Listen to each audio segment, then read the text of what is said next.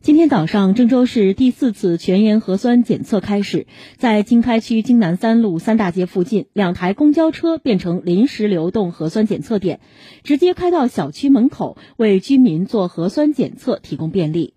为解决一线医护工作者长时间穿着厚重的防护服，在高温露天环境下工作容易中暑的问题，同时给广大人民群众创造舒适便捷的核酸检测环境，郑州公交。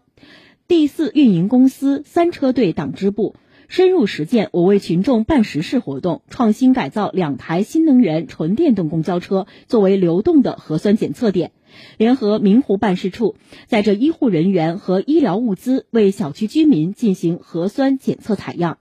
据介绍，本次公交移动核酸检测采样车的巡游区域覆盖了十五个小区，总共服务大约一到两万人次。车辆每两个小时，每个小时都会由公交车长进行一次消毒，降低工作人员感染的风险。受检人员不用进入